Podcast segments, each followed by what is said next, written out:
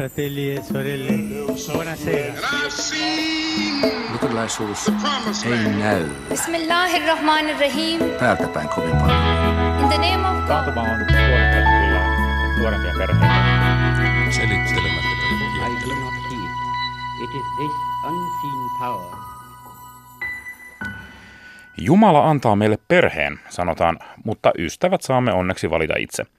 Silti juuri perhe muodostaa sen yhteiskunnallisen perusyksikön, jonka päälle niin laki ja järjestys kuin myös sivistys ja kehityskin on haluttu rakentaa. Juuri nyt perhe on murroksessa, kertovat lehtien otsikot, samoin kuin ovat kertoneet jo vuosikymmenten ajan, kenties vuosisatojenkin. Niin, perheestä on puhuttu ja kirjoitettu niin paljon, että on oikeastaan helppo kuvitella Johannes Gutenberginkin painaneen perheen murroksesta kertovia otsikoita heti, kun siltä ensimmäiseltä ja paremmin tunnetulta painotyöltään ehti. Se ensimmäinen painotyö oli tietysti raamattu ja raamattuhan meillä nykyisinkin nostetaan usein pöydälle, kun perheestä puhutaan. Vaan nouseeko ydinperheen ihanne lopulta uskosta ja raamatusta vai onko perhe vastaus yhteiskunnan rakentajien tarpeisiin? Tänään Horisontti kysyy, mistä perhe on tulossa? Ja minne perhe on menossa sekä millä porukalla. Minä olen Samuli Suompää. Ja minä olen Anna Patronen. Tänään puhutaan siis perheestä ja meillä on täällä historian professori Anu Lahtinen, tervetuloa. Kiitos. Sitten meillä on kirkkohistorian dosentti Ville Jalovaara, tervetuloa. Kiitos. Ja Väestöliitosta vastikään Kelaan siirtynyt tutkija Anneli Miettinen, tervetuloa. Kiitoksia. Hei kuulkaa, täältä pöydän konservatiivisiivestä kysyn heti ensimmäisenä, kun perhettä usein sanotaan järjestäytyneen asiallisen yhteiskunnan perusyksiköksi. Niin mistä se johtuu? Miksi perhe on se perusyksikkö, jonka päälle kaikki sivilisaatio tulee rakentaa? Ville Jalovaara. Ai jaa, pa- minä joudun aloittamaan. No joo, en mä tiedä. Kyllä mä luulen, että siinä kirkolla varmasti on ainakin meidän su- suomalaisessa yhteiskunnassa siinä niin kuin oma, oma niin kuin roolinsa, että kirkkohan on, on ollut ainakin aikaisemmin, aikaisemmissa elämän vaiheessa hyvin vahvasti perhearvojen ja muiden niin kuin määrittelijä. Anneli Miettinen, miksi perhe on perusyksikkö? No varmaan tietysti pitkälti osin myös sen takia, että perheellä on perinteisesti hoitanut vaan ison osan esimerkiksi hyvinvointitehtävistä. Hoivan järjestyminen, kotitöiden palkattoman työn tekeminen, nämä on ollut, voi sanoa, että pitkälti perheen tai suvun toimesta tehtyjä töitä ja sitä kautta ehkä tämä tämmöinen perusyksikköfiilis siihen sitten on tullut. Ja teidän tehtävänne siellä Kelassa on nyt paikata niitä aukkoja, joita Kyllä. mureneva perhe jättää yhteiskunta ja hyvinvointiin. Entäs Anu?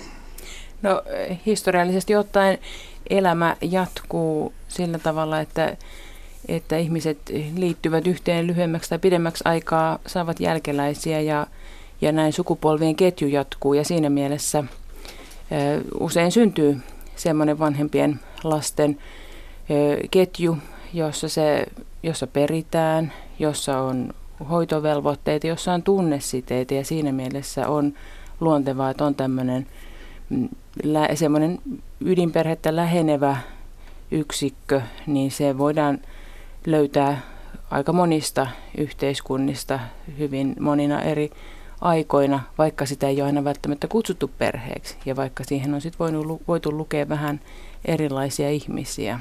Mm. Niin mitä kaikkea tällä perheellä on ymmärretty eri aikoina? Kutsuimme tänne nyt kaksi historia, historian tuntijaa ja sitten sosiologin. Anu Lahtinen, jos ajattelet historian näkökulmasta perhettä, mitä kaikkea sillä on ymmärretty? No, perhe, perhesanaahan ei ole käytetty kuin muutaman, ehkä parin sadan vuoden ajan, mutta sitten on kyllä ollut ymmärrys siitä, että kun kaksi ihmistä muodostaa yhteisen talouden ja siihen syntyy lapsia, että siinä syntyy sitten samalla myöskin tämmöinen erityinen side, erityiset velvoitteet. Jos ajatellaan vaikka keskiaikaista maanlakia täällä Pohjolassa, niin siinä oli lähtökohtaisesti se edellytys, että vanhemmat huolehtii pienistä lapsistaan ja lapset huolehtii vanhenevista vanhemmistaan. Ja samalla tavalla sitten myös perintöoikeus siirtyy lähtökohtaisesti ja ensisijaisesti verisukulaisille suorassa linjassa alenevassa polvessa. Mutta toisaalta sitten familia-sanaan on ymmärretty myös kuuluvan muita saman talouden ihmisiä, esimerkiksi palvelijoita tai riippuvaisessa suhteessa olevia muitakin ihmisiä kuin ihan näitä lähimpiä verisukulaisia. Anneli Miettinen, Tässä mainittiin sekä vanhempien velvollisuudet lapsiaan kohtaan että lasten velvollisuus vanhempia kohtaan. Tästä jälkimmäisestä on vissi aika lailla luovuttu. Lapsilla ei ole velvollisuutta huolehtia vanhemmistaan. Ei, ei ainakaan niin semmoisia niin lainsäädännöllisiä tai juridisia velvoitteita, mutta toki varmaan ne semmoiset moraaliset tai normatiiviset velvoitteet siellä edelleen on. Kyllähän esimerkiksi tänäkin päivänä niin monet aikuisikäiset lapset osallistuu omien vanhempiensa ja isovanhempiensa hoivaan aika paljoltikin ja, ja tulevaisuudessa todennäköisesti jopa vielä yhä enenevässä määrin. Mutta mutta, mutta siis tämä ehkä niin kertoo myös siitä, että tavallaan se, se juridinen velvoite, mikä perheisiin tänä päivänä tai varsinkin aviosäätyyn tai vanhempaan lapsisuhteisiin liitetään, niin sehän on vain kapea tavallaan osa siitä, minkälaisia erilaisia velvoitteita tai siteitä perheenjäsenten tai sukulaisjäsenten välille oikea, oikea, oikeasti on olemassa. Sitten. Ja hyvinvointivaltio on nyt sitten astunut siihen tilalle Osittain toki, mutta ei tietenkään missään tapauksessa vielä niin voi sanoa, että yhtä kattavasti kuin ehkä tämä läheisten ja omaisten taholta tuleva erilainen hoiva tai, tai juuri tämä palkaton työ siellä on. Ville Jalovara, onko kirkoopetus korostanut perheenjäsenten velvoitteita toisilleen vai, vai, vai mistä kirkko on niin löytänyt perustelun perheopetukselle? Se tietysti riippuu hirveästi, mistä ajasta puhutaan. Että kyllä tietysti raamatusta ja opista ja, ja traditiosta. Siinä kyllä kirkon perhe- ja avioliittokäsitys on muuttunut viimeisen sadan vuoden aikana valtavasti, riippuen aina, aina aja, mistä ajasta on ollut, ollut kysettä, että kyllä tota, Kyllä siinä tietysti myös yhteiskunnan se kehikko on aika, aika tärkeä, siinä yleinen lainsäädäntö ja muu, että kyllä kirkko on aina sanotaan 10-20 vuotta tullut perässä ja, ja sitten vähän niin kuin päivittäyttää omia näkemyksiä. Kun puhutaan avioliittokäsityksen muutoksesta, niin juuri tämän hetken keskustelussa etenkin kirkossa se tuntuisi viittaavan hirvittävän, tai lähes pelkästään sateenkaariasioihin, mutta et tarkoittanut varmaankaan pelkästään sitä. No en ole, en ole kyllä. Esimerkiksi 70-luvun alussa puhuttiin tavalla, tavallaan enemmän siitä, totuttauduttiin siihen, että on enemmän tämmöisiä niin kuin yksinhuoltajaperheitä ja, ja leskiperheitä ja, ja vähitellen niin kuin niiden tämmöinen normalisoiminen ja muu, niin kuin, niin kuin eroperheet, uus, uusperheet, että mikä aika on ollut, niin kirkko on aina jotenkin joutunut päivittämään itsensä siihen, että miten yhteiskunta on muuttunut. Anu Lahtinen, kysyn vielä sulta, että minkälaiset seikat oikeastaan on vaikuttanut siihen, millainen perhemalli kullonkin on ollut vallalla niin yhteiskunnassa? Minkälaiset muuttujat? No, no siihen on vaikuttanut hyvin monenlaiset asiat. Taloudelliset seikat on esimerkiksi voineet sanella sitä, että missä iässä mennään naimisiin. Sillä taas on seurauksia sille, että kuinka paljon tulee lapsia. Sitten taas joissakin, joissakin tilanteissa ja olosuhteissa, kuten yleensä sanotaan, että myös kaskitaloudessa, niin siellä tarvittiin paljon työvoimaa. Siellä oli sitten, oli sitten tota, useiden avioparien muodostamia laajoja perheitä ja voitiin ottaa tämmöisillä adoptiomenettelyllä myöskin, myöskin lisää lapsia tai perheenjäseniä mukaan. Eli, eli tämmöiset, tämmöiset seikat on voineet vaikuttaa. Uskonto on tietysti hyvin tärkeä. Se vaikuttaa siihen, että miten kuka tulkitaan kuuluvaksi perheeseen. Ja, ja sitten on monenlaisia perinteitä, jotka, jotka vaikuttaa kanssa siihen, että onko ajateltu, että, että tietyssä iässä – pitää vaan lähteä omilleen vai onko pikemmin käytetty, että, että sama että siihen perheeseen, missä syntyy, niin siinä sitten tavalla tai toisella on kytköksissä. No yksi perhemuoto on nostettu tämmöisessä jälkiteollisessa yhteiskunnassa ylitse muiden ja se on ydinperhe. Nytpä kysyn, että miksi ja mitä sillä tarkkaan otet, ottaen tarkoitaan ja mihin tarpeeseen tämä ydinperheen malli on syntynyt?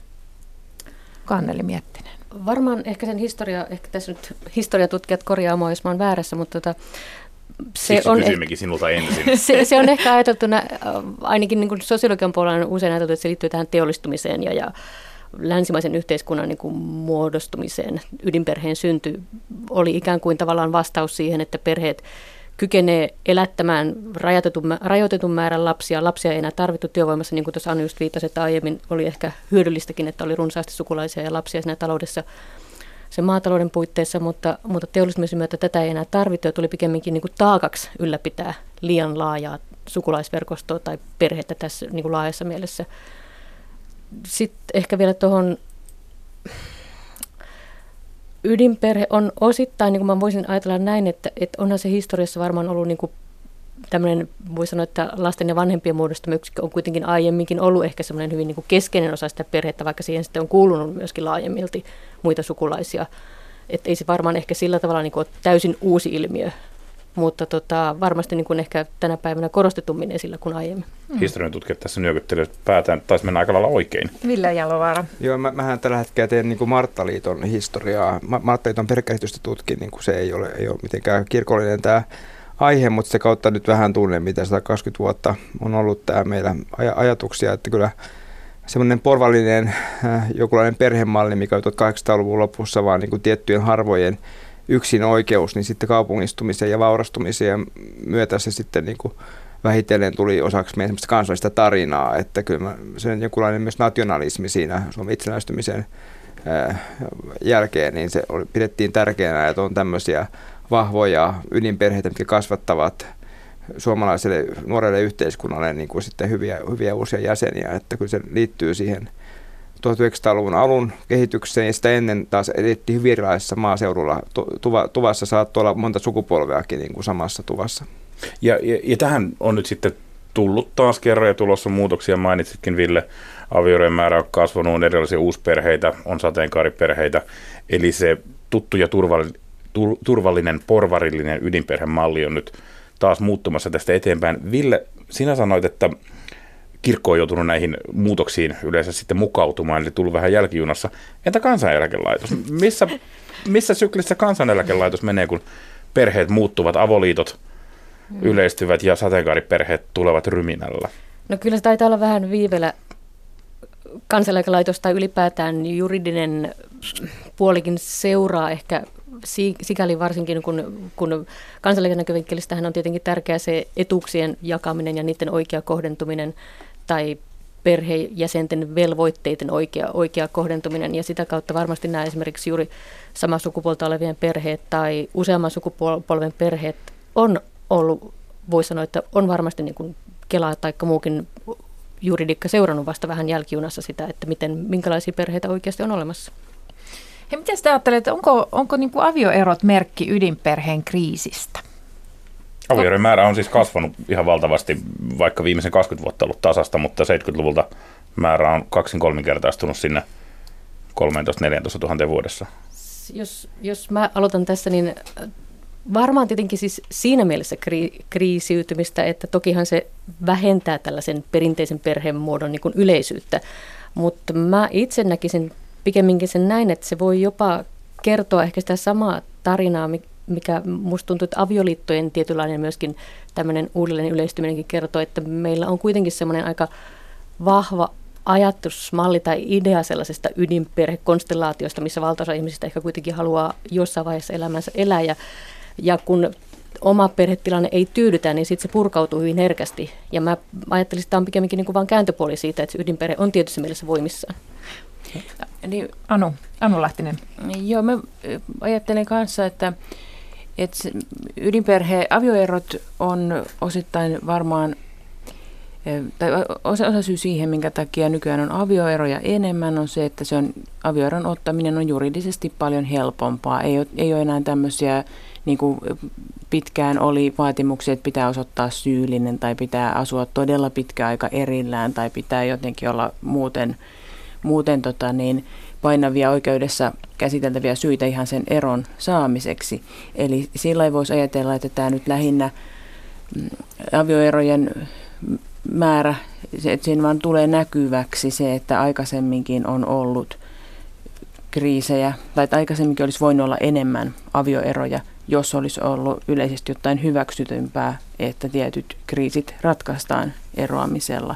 Eli sillä tavalla ei välttämättä ehkä perheen sisällä kuitenkaan ole niin paljon, niin paljon enempää epäsopua, se vaan on nyt hyväksyttävämpää näyttää, että tämä ei nyt toiminut, nyt täytyy keksiä jotain muuta. Ja Ville. tätä kehitystä Ville Jalovaara kirkko on kannustanut kovasti ja hel- tukenut näitä muutoksia. No, kyllä, kyllä tuota, kirkon linja useimmiten on ollut se harata vastaan, että vuoden 30 avioliittolaki ja sitten 86 niin on ollut semmoisia isoja isoja muut, muutoksia tässä. 86 vasta poistui se syyllisyysperiaate sieltä, että tota, kyllä se kirkko yleensä on näitä, näitä ollut vastustamassa ja, ja 40-luvun lopussa se koitti kieltää eronen uudelleen vihkimisenkin, että ajateltiin, että tällä tavalla voitaisiin vähentää, mutta presidentti Paasikivi sitten puuttui siihen asiaan, että tämmöistä lainsäädännöllistä muutosta ei tehty, että kyllä niin kuin kirkko on jollain tavalla uskonut, että tämmöisellä lainvoimalla ihmiset rakastaa toisiaan ja pysyy vahvemmin yhdessä, mutta se ei välttämättä aina ihan ole näin.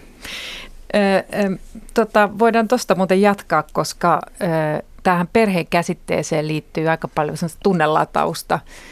Ö, millaisia moraalipaniikkeja perheen käsitteeseen on liittynyt erilaisina aikoina? Anu Lahtinen. No, näissä on erilaisia vaiheita ollut. ollut. Itse asiassa tämähän oli, tässä on niin hyvä esimerkki just tämä, että, että kirkko oli esimerkkinä, että, että saako eronneet mennä naimisiin, niin tätähän on aikaisempinakin vuosisatoina pyritty rajoittamaan. On ajateltu, että siinä on ongelmia.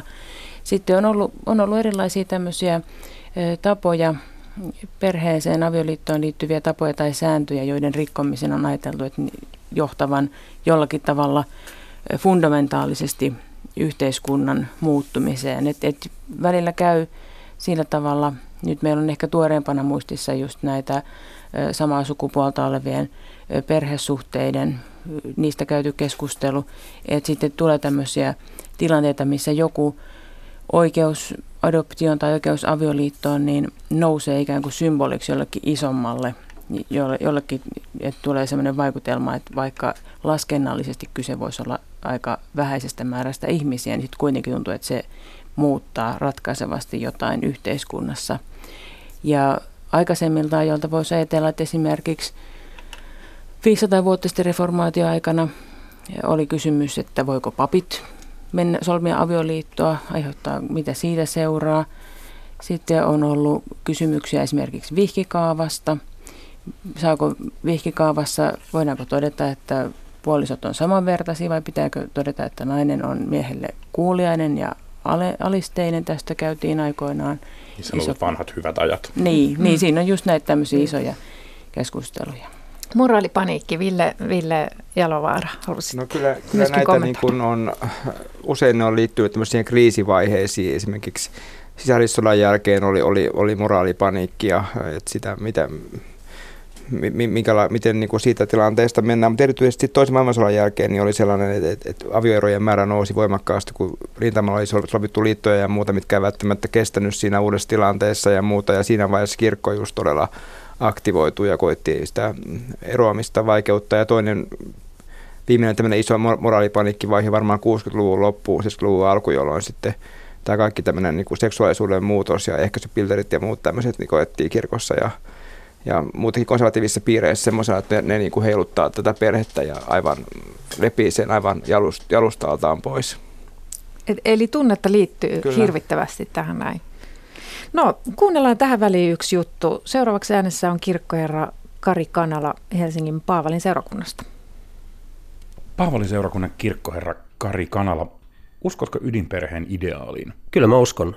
Ihmiset itse määrittelee aika lailla, mistä perheessä on kyse. Mutta jos tarkoitetaan vaikkapa avioliittoa, niin kyllä, mä oon itse kolmatta kertaa naimisissa ja vaikka kaikenlaista mokaa elämässä on ollut, niin uudelleen haluttamisen mahdollisuus on aina olemassa ja Minusta perhe on yhteiskunnan tukipilari, kunhan muistaa, että perheet on erilaisia ja ne voi olla samaa sukupuolta olevia tai eri sukupuolta olevia. Avioliiton kanssa olet paljon ollut tekemisissä julkisuudessa muutenkin kuin oman elämäsi hmm. kautta. Olit kaksi ensimmäistä kautta teologisena asiantuntijana, eli katsojien kannalta pappina mukana ensitreffit alttarilla ohjelmassa. Minkälaista palautetta tuli, kun ensimmäisen kerran julkisuuteen tuli tieto, että pappi on tällaisessa ohjelmassa mukana? ennen kuin tuli tieto, kuka se pappi on, niin alimpaa helvettiin se tyyppi siellä tuomittiin ja ihmeteltiin, että miten voi pyhän avioliiton tällä lokaan vetää, miten pappi voi lähteä tällaiseen. Mutta sehän kääntyi. Se muuttui tuota ensimmäisestä jaksosta lähtien. Sen jälkeen porukka näki, mistä on kyse. Hetkinen, tähän on tehty oikeasti pieteetillä. Tässä näytetäänkin ajattelevan näiden parien parasta tai ensinnäkin sinkkujen parasta, kumpa he löytäisikin toisensa. Onko moraalisesti oikein, että ulkopuoliset valitsevat kahdelle sinkulle toisensa? On, emme muuten olisi lähtenyt, koska nämä ihmiset on antanut siihen luvan. Meillä on paljon kulttuureja, joissa suku vanhemmat valitsee ja, ja tota, täällä ne on vähän oudompia juttuja. Mä muistan, kun mä soitin äitille, kun mä menin pressiin, että mä oon muuten sitten mukana tämmöisessä, että sitten ihmettele. Ja äiti sanoi, että no ei he isäskään kanssa kovin pitkä ollut tuntenut ennen kuin meni naimisiin, että kolmisen kuukautta. Ensin pyöri tämmöinen ensitreffit alttarilla ohjelma ja nyt seuraavaksi meillä on tarjolla kumppanuusvanhemmuutta esiin tuovaa ohjelmaa, jossa kaksi toisilleen tuntematonta ihmistä hankkii lapsen. Voiko tosi TV-tyyppinen sanoa, että tähän mä suhtaudun vähän kriittisesti, että lähdetään, lähdetään tuota niin sanotusti lapsi edellä liikkeelle, koska silloin pitäisi oikeasti lähteä lapsi edellä. Eli pitäisi pystyä huolehtimaan siitä, että lapsella on, on tuota edellytykset, mutta koska en tiedä formaatista sen enempää, niin en osaa täysin ottaa siihen kantaa. Mutta meidän, meidän parit oli nimenomaan sellaisia pareja, joilla ei ollut lapsia. Ja semmoista se lähtökohta tähän kaikkeen, koska kaksi ihmistä voi kiinnittyä, mutta et tuntemattomassa tilanteessa siinä on vielä muita osapuolia mukana, niin se vaatii tosi paljon, koska kyllä mä itse katson asioita lasten kautta ja sitä varten mun mielestä niin kuin perheissä on tärkeää katsoa, että mennään lapset edellä. Ei niiden tahdon mukaan, vaan että ne syntyy sen perheen meininkiin, mutta niin, että lapset oikeasti huomioidaan. Ja kyllä mä luulen, että me ollaan aika lailla liikkeessä ja me halutaan aina vähän ihmeellisempiä juttuja nähdä ja joku niistä ihmeellisistä jutuista voi olla ihan toimivia ja mä uskon, että ensitreffit alttarilla oli sitä. Tuossa vireisessä huoneessa leikkii alle kaksivuotias poikasi. Minkälaisessa maailmassa hän mahtaa olla perustamassa perhettä parinkymmenen vuoden päästä? Mihin sä uskot, että per, erilaiset perhemuodot on kehittymässä? Mä oon itse pohjalainen ja meillä ei paljon halattu ja mä oon oppinut sen vasta elämän myötä. Mä toivon, että sylissä pito ainakin antaa pojalle sitä tunnetta, että hän on rakastettu. Ja silloin kun sä oot rakastettu, niin silloin myös perheestäkin voi tulla jotain. Kuuntelet Horisonttia, kanava on Yle Radio 1. Äsken oli äänessä kirkkoherra Kari Kanala ja me puhutaan täällä perheestä ja meillä on täällä historian professori Anu Lahtinen, kirkkohistorian dosentti Ville Jalovaara sekä tutkija Anneli Miettinen. Tuossa Kari Kanala mm, puhui Samulin kanssa paristakin tosi TV-sarjasta. Hän oli itse siis tähtenä ensitreffit alttarilla. Nyt on tulossa ohjelmasarja kumppanuusvanhemmuudesta. Testaako tällaiset tosi TV meidän yhteisöä, että mikä on tässä perheskenessä mahdollista ja mihin raja voidaan vetää? Mitä ajattelet, Anneli Miettinen?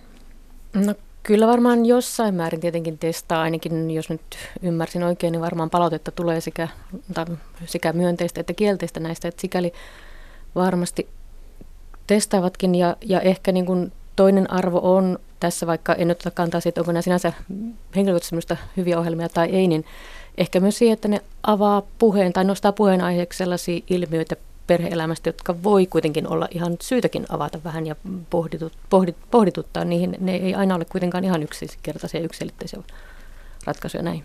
Entäs muut? Onko tässä nyt testattu, että mikä on sallittu? Lainsäädäntöhän tavallaan määrättiin rajat, mitkä on sallittua loppujen lopuksi aika pitkälti, että ne on, on isoja asioita, mitä niissä kirjataan näistä asioista, että mä tiedän, kaikenlaisia ohjelmia on aina ollut. En tiedä, kun en tätä ohjelmaa ketäkään katsonut, että minkälainen se on. Mitä ajatuksia Anu Lahtinen?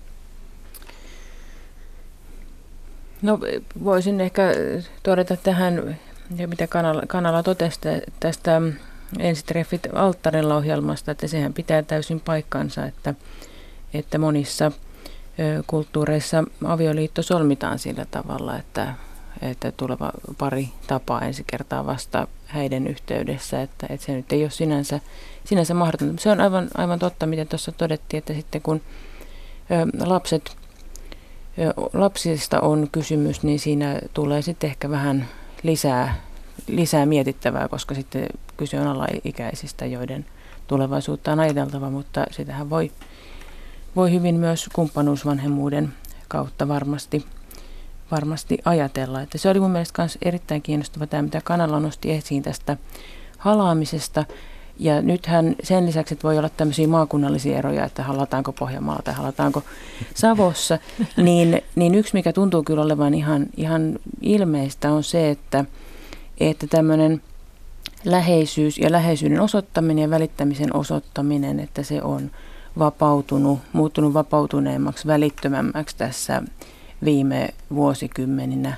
Ja, ja jos ajattelet vielä tässä parikymmentä vuotta sitten oli, oli niin ajatuksena, että että koulutus, että lasten kasvatukseen kuuluu, että ei pidetä liikaa sylissä, ei saa hemmotella, ei saa helliä, niin, niin semmoinen ajatus on, on muuttunut ja, ja siinä, siihen mielessä, että tämmöinen tunteiden osoittaminen, sen merkitys, rakastettuna oleminen, niin se on, on tota, voi olla tärkeämpää kuin se, että onko mikä formaatti on sitten liitolla. Rakastettuna oleminen, tämmöisen romanttisen rakkauden ideaali nyt ei kuitenkaan ole ollut avioliittoinstituution perusta mitenkään niin kuin itsestään selvästi kautta aikojen. Me käsitellään avioliittoa nyt siitä muodossa yleensä tässä yhteiskunnassa, että kaksi ihmistä löytää toisensa ja rakastuvat ja sitten he menevät naimisiin ja perustavat perheen ja tulee lapsia. Mutta eikä tämä nyt ainoa mahdollinen malli ole. Koska tämä romanttinen rakkaus ylipäänsä ilmestyi kuvioon? No Romanttisen rakkauden oikein vahva murtautumiskausi on ollut 1800-luvulla ja silloin lähdettiin oikein, silloin oikein niin kuin tuli tärkeäksi hallitsevaksi ajatukseksi se, että, että kahden ihmisen sukulaissieloisuus ja, ja tämmöinen vahva tunneside on ehtona avioliitolle. Että aikaisemmin ajateltiin, että aviopuolisoiden välillä on rakkautta, mutta se saatettiin ajatella tämmöisenä niin kuin kumppanuutena ja ajateltiin, että rakkaus seuraa avioliiton solmimisen jälkeen. Että sitten siitä yhdessä, kun on kunnon ihmisiä, niin kyllä siinä sitten tuetaan toista ja se rakkaus on sitten sitä, että kumpikin hoitaa osuutensa. No me ollaan puhuttu tänään, että, että mistä perhe on tulossa. Mua kiinnostaa tämä tulevaisuus, lähitulevaisuus, vähän ehkä kauemmaksikin katsominen. Jos ajatellaan, että se tutut yhteisörakenteet, kuten ydinperhe ja avioliitto, ne, ne ehkä menettää suosiota. Millä ne korvautuu? Mitä tapahtuu perherakenteissa? Nyt on katsottava sosiologia, koska toiset no, historioitsija. Mä luulisin, että, että muutokset perheen, perheen niin muodossa ja rakenteessa on kuitenkin loppupeleissä suhteellisen hitaita. Että vielä niin kuin tässä haastattelupätkässä pohdittiin sitä oman lapsen 20 vuoden päähän sijoittuvaa tulevaisuutta, pari, perheen muodostusta, niin tuskin ehkä vielä kovin suuria muutoksia on ainakaan niin perheen muodossa tapahtunut nykypäivään verrattuna. Mutta varmasti juuri sellaisessa, esimerkiksi niin kuin mitä Anu sanoi tässä niin heliöiden osoittamisessa, sen suhteen varmaan tapahtuu muutoksia jossain määrin. Ähm, Mä sanoisin näin, että, että moni sellainen, mitä me tänä päivänä pidetään niin uutena ilmiönä, niin on itse asiassa ollut olemassa jo pitemmän aikaa. Että ehkä tänä päivänä vaan se tunnistetaan tai huomataan paremmin. No hei, yksi semmoinen megatrendi on tämä yksin asuminen yksin asuminen lisääntyy? Tunteeko historia yksineläjiä vai onko tämä jollakin tavalla uniikkia? Ei siis, kyllä täytyy sanoa niin kuin historian näkökulmasta, että vaikka perhe, ydinperhe, vanhemmat ja lapset on ollut tämmöinen ideaali, niin kyllä on kautta aikojen ollut myös yllättävänkin paljon yksineläjiä.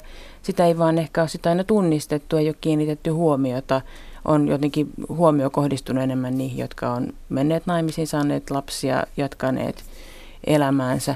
Ja, ja sitten täytyy sanoa, että nythän meillä on pitkä eliniän odote, mutta entisajan perheet on usein menneet hajalle ihan sen takia, että joku perheenjäsenistä jompikumpi vanhemmista on kuollut varsin on, ja sen takia on sitten jo solmittu uusia avioliittoja, on syntynyt eräänlaisia uusperheitä.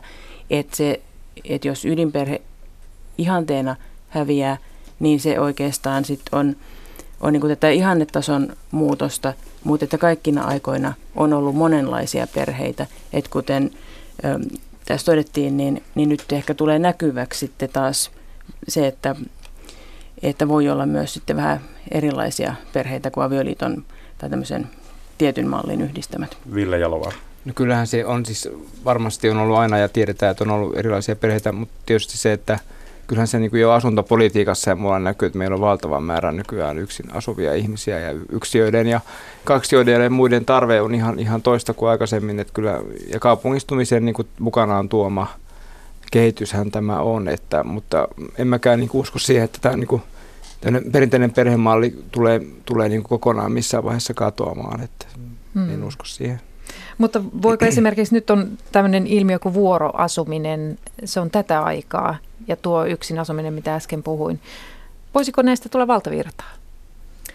No, äh, mä sanoisin tuon vielä tätä yksin asumista, että kyllä se, se on ehkä siinä mielessä uusi ilmiö, että vaikka toki yksin eläjiä on kautta aikojen ollut naimattomuus mielessä, niin juuri tällainen yksin asuminen on kyllä ehkä tämän päivän, tai voisi sanoa, tämän viimeisimpien muutaman vuosikymmenen uusi ilmiö, lähinnä sitä kautta, että se on todella koskettaa nykyisin hirveän iso joukko ihmisiä. Ei välttämättä koko elinaikainen yksin asuminen, mutta yksin asumisen yleistyminen pitkin elinkaarta, viimeistään siinä vanhuusvaiheessa sitten Mutta sitten tähän vuoroasumiseen, niin toki jälleen kerran erojen yleisyyden myötä, niin se on melkein väistämätön kehitys sitä kautta, että ero perheessä on usein kuitenkin niitä pieniä lapsia ja, ja ehkä sekä niin kuin toisaalta molempien vanhempien tavallaan halu toimia aktiivisesti vanhempina edesauttaa tätä, halutaan jakaa sitä lasten asumista myös, myös niin, että se lapsi viettää aikaansa kunnon, runsaasti molempien vanhempien kanssa. Ja sitten ehkä myös se, että lainsäädäntö ja muu normisto alkaa myös niin kuin, tukea tätä pikkuhiljaa. Oikein lyhyesti loppuun, Anu ja Ville.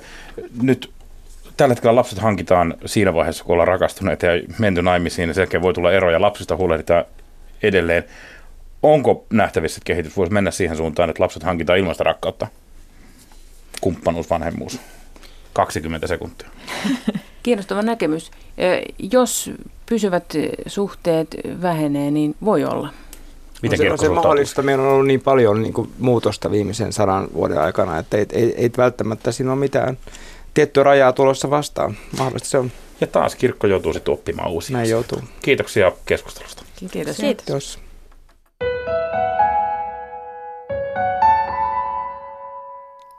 Digitaalisten aineistojen tutkimuksen professori, tekoälytutkija Timo Honkela sairastaa aivosyöpää, mutta ei ole menettänyt toivoaan. Vaikka syöpä ei parantuisikaan, ihmiskunnan ongelmat voidaan silti ratkaista tekoälyn avulla. Timo Honkela haastattelee Samuli Suompää. Tekoäly on tietokoneiden ja muiden vastaavien laitteiden käyttöä siihen, että yritetään matkia ihmisen älykkääksi katsottua toimintaa Yleensä tietokone on ymmärretty tehokkaana laskimena, ja juuri laskemiseenhan tietokonetta tarkoittava englannin sana computer viittaakin. Moderni kotitietokone selviää miljardeista laskutoimituksista sekunnissa. Jokainen niistä lasketaan nopeasti ja oikein.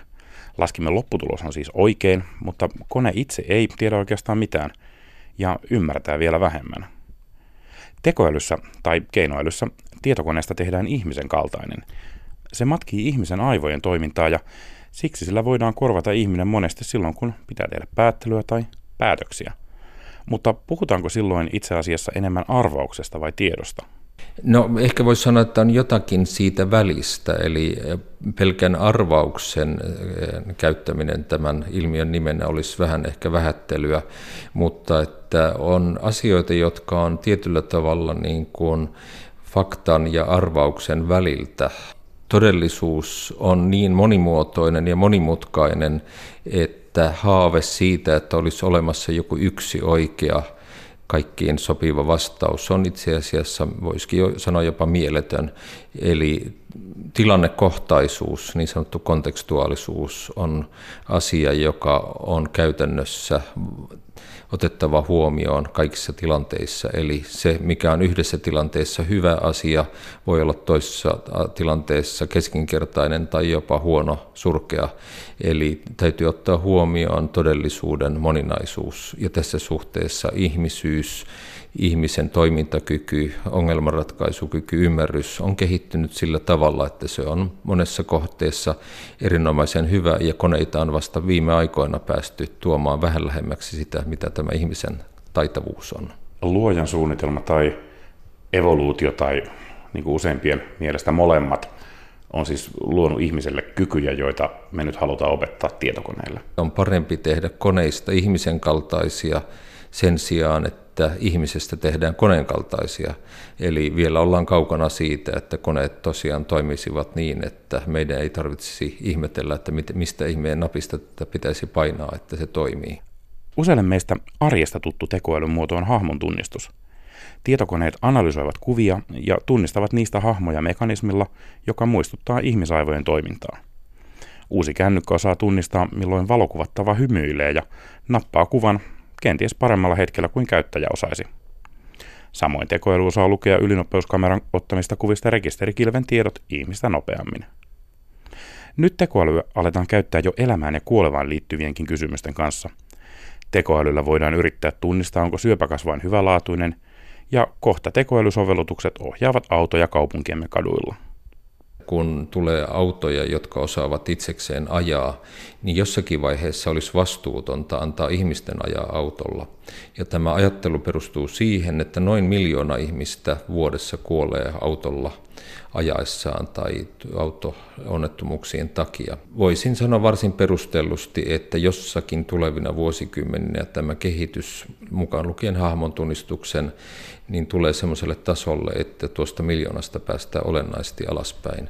Ja se tarkoittaa sitä, että olisi tosiaan vastuutonta ihmisten tehdä päätöksiä siitä ajamisesta, kun kone voi tehdä sen sitten varmemmin ja ihmishenkiä pelastavammin. Vaan entä jos auton pitääkin itsenäisesti päättää, ajetaanko jalankulkijan päälle vai yritetäänkö kiertää, sillä uhallakin, että auto päätyy päin seinään? Tuo nimenomainen esimerkki kuvastaa enemmän ihmisten pelkoa kuin todellista rationaalista pohdintaa, miten näissä asioissa pitäisi tehdä. Eli tuo nimenomainen tilanne ehkä esiintyy maailmassa kerran vuodessa tai kerran kymmenessä vuodessa, jossa tuolloinen tilanne tulisi oikeasti vastaan. Ja verrattuna siihen miljoonaan ihmiseen, jotka kuolevat oikeasti, niin, niin se on todella tuota, vähäpätöinen asia. Riskejä enemmän professori Timo Honkela puhuu mahdollisuuksista, ihmiskunnan ongelmien ratkaisemisesta tekoälyn avulla. Tekoälyä käytetään paljon kielen tutkimuksessa ja kielen käännöksessä.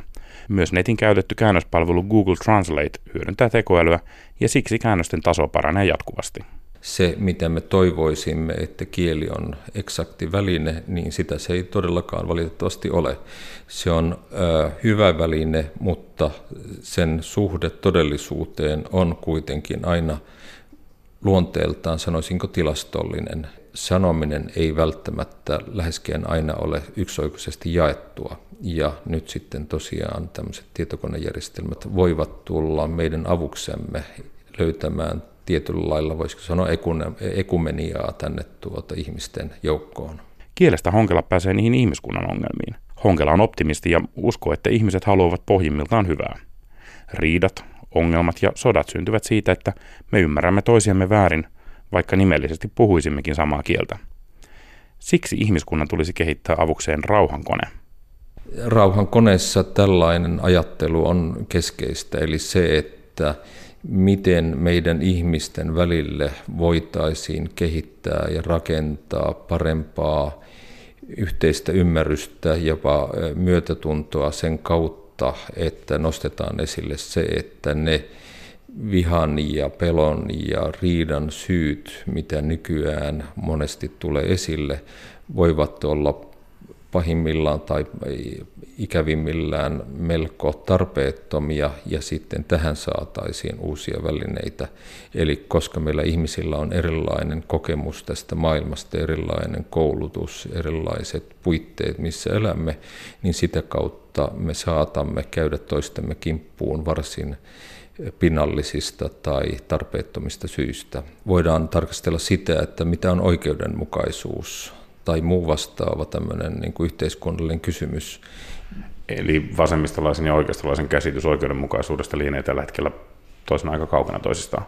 Kyllä, ja silloin voi olla niin, että sen oikeudenmukaisuuden tarkastelussa ei oikeastaan edes oteta huomioon sitä merkityseroa ja sitä ajattelueroa, vaan lähdetään väittelemään asioista aivan kuin ne sanat tarkoittaisivat samaa kaikille ihmisille. No yksi apuväline on se, että käytettäisiin niin sanottuja merkitysneuvottelevia koneita. Tällainen merkitysneuvotteleva kone voisi olla vaikkapa kännykässämme taskussamme sillä tavalla, että kun vaikkapa istumme pöydän ääressä tässä, kokoonnumme kahden ihmisen tai useamman ihmisen kesken, niin me voisimme laittaa nämä laitteet pöydälle ja tuota sopia siitä, että nyt nämä meidän edustajamme, henkilökohtaiset avustajamme saavat keskustella keskenään tässä samalla kun me keskustelemme.